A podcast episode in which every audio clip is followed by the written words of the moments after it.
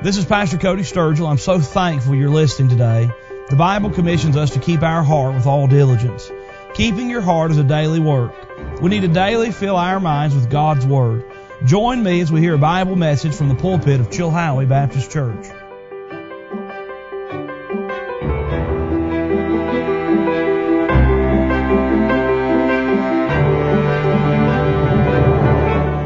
Bibles this morning, Matthew chapter number 21. Matthew chapter number 21, and we're coming to a famous parable, one that actually my mom taught me a long, long time ago. And it's the parable of the two sons. The father says to the two sons, I need you to help me in the vineyard. The first son says, I will not. But afterward repents and goes and works in the vineyard. The second son, I go, sir, he says, with a smile on his face, but he doesn't go. Jesus turns and looks at the chief priests and the elders and he says, Answer me this question Who did the will of the Father? The one that said, I go, sir, but didn't? Or the one that said, I won't go, and afterward repented? The chief priests and, and uh, elders had no choice but to say, the one that did the will of the Father was the first. But wait, he didn't sound right. But wait, he didn't look right. But wait, he didn't appear to be righteous and right. Oh no. You know what's awesome? You don't have to look right, sound right, or have been right your whole life in order to have and do the will of the Father. But you must repent. Admit that you're wrong. Admit that you've got a problem. And turn to the Lord and obey Him. And even those of us who, in times and often in our spirit, we've had that spirit of, I will not. And we've hardened ourselves against God and God's will, the will of the Father. Folks, we have an opportunity to serve the Lord, to receive His mercy and His grace. There's a beautiful story here in God's Word. The title of today's message is this They repented not.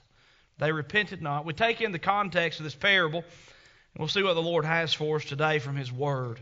The Bible says in Matthew 21, verse number 23, And when he was come into the temple, the chief priests and the elders of the people came unto him as he was teaching, and said, By what authority doest thou these things? And who gave thee this authority? Jesus answered and said unto them, I also will ask you one thing, which if ye tell me, I and likewise will tell you by what authority I do these things. The baptism of John, whence was it? From heaven or of men? And they reasoned with themselves, saying, If we shall say, From heaven, he will say unto us, Why did ye not then believe him? But if we shall say of men, we fear the people, for all hold John as a prophet. And they answered Jesus and said, We cannot tell. And he said unto them, Neither tell I you by what authority I do these things. But what think ye? A certain man, man had two sons. And he came to the first and said, Son, go work today in my vineyard. And he answered and said, I will not. But afterward he repented and went. And he came to the second son and said likewise. And answered and said, I go, sir, and went not. Whether of them twain did the will of his father? They say unto him, The first. Jesus saith unto them, Verily, I say unto you, that the publicans and the harlots go into the kingdom of God before you. For John came unto you in the way of righteousness. And ye believed him not. But the publicans and the harlots believed him.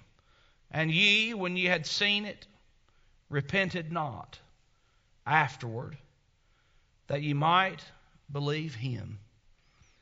I want you to get something in your mind and get it very clear and plain. As ornery as the chief priests and elders and the publicans and the sinners and the Pharisees, but specifically this upper crust of the Jewish faith community, as ornery as the Pharisees, the chief priests, and the elders were towards Jesus, never get in your mind that Jesus hated them. Never get in your mind that Jesus wished any ill against them. Because Jesus says of himself that he had come to save the world. Jesus loved these self righteous Pharisees and self righteous chief priests and self righteous elders. He loved them, and his burden was that they might repent of their sin and by faith put their trust in Him, in Christ, and Christ alone for their soul's salvation. So when we come into this, this passage of Scripture, and quite frankly, any passage of Scripture where Jesus is addressing and He's really hitting hard the Pharisees, and the chief priests, and the elders. When we come to these passages of Scripture, we must always remember that Jesus has an, an intention, and his intention is to see them saved. That reminds me when I'm dealing with people who are out and out against God, people who live in their vilest estates, people who've turned their backs on God, the meanest devil that ever lived. I want you to know something. That's a soul for which Jesus died and somebody that Jesus loves. And we should have compassion on them. And we should show them the love of Christ and present to them the gospel of the Lord Jesus Christ and ask God to do an eternal work in their hearts. That should be the spirit of Christians. Now we come to this passage of Scripture, and the story is interesting. Jesus is teaching in the temple. The chief priests and elders, as he's teaching with such authority and power, come to Jesus and they say, Hey, tell us something. What authority do you have to teach these things? By what authority, by whose authority are you teaching these things? He says, All right, here's the deal. I'll answer your question if you'll answer mine. Now, he wasn't avoiding the question, but you'll see as this story unfolds that his purpose was that these chief priests and elders would repent of their sin and get saved. He said, All right, I'll answer that question if first you'll answer mine. And he tells the story of John the Baptist. You remember John the Baptist is the precursor of Christ. John the Baptist came first, and John the Baptist prepared the way for the Lord. And John the Baptist preached one sermon. His sermon was this Repent, for the kingdom of heaven is at hand. Why in the world would John preach that sermon? I'll tell you. John preached that sermon because everybody that was getting ready to encounter Christ needed to repent of the fact that they were wrong. They had to get to the place where they realized they didn't know what was coming necessarily. But they needed to realize that what they were and what they had and what they had trusted in themselves was wrong. So as John the Baptist walks through the Holy Land preaching this message, he preaches to a group of harlots. Harlot was a terrible person. But he preached, repent, for the kingdom of heaven is at hand. And guess what the harlots did? They're like, the Holy Spirit convicted them of their sins, and they're like, they got baptized. They got, they followed the Lord. They said, we're wrong. We're sinners. We're, we need, we need something. Along shortly after that would come Christ, and they would actually meet what they needed. But the first step was for them to admit that they were wrong. So, Pete, so John the Baptist is preaching this message. The harlots are repenting. The publicans. We'll see them here in just a minute, this passage of Scripture. John the Baptist comes walking along and he preaches his message Repent, for the kingdom of heaven is at hand. And the publicans, they were traitors. They were Jewish people who were working for Rome. They were the tax collectors. They were, they were unscrupulous. They were cheaters, and they were notorious for being the people who would steal from their very own people. Everybody hated harlots. Everybody hated publicans. And the publicans, as John the Baptist passed by preaching, repent, for the kingdom of heaven is at hand. You know what they did? They felt conviction in their hearts. They knew that they were wrong. And they said, I don't know what John the Baptist has, but God has convicted of my sin. And they repented of their sin. And before long, they'd put their faith and trust in Jesus. You see, they had to admit they were wrong. They had a need. And they repented. And when they repented, it wouldn't be long until that, that spot in their heart would be filled by the Son of God. And they would have a relationship with the Christ. John continues his preaching. He's preached to the harlots and the publicans, and then we meet up with the chief priests and the elders and the Pharisees. And he preaches, Repent! The kingdom of heaven is at hand. There was a marked difference, though. I believe in that group of chief priests and Pharisees and elders that the Holy Spirit was convicting them.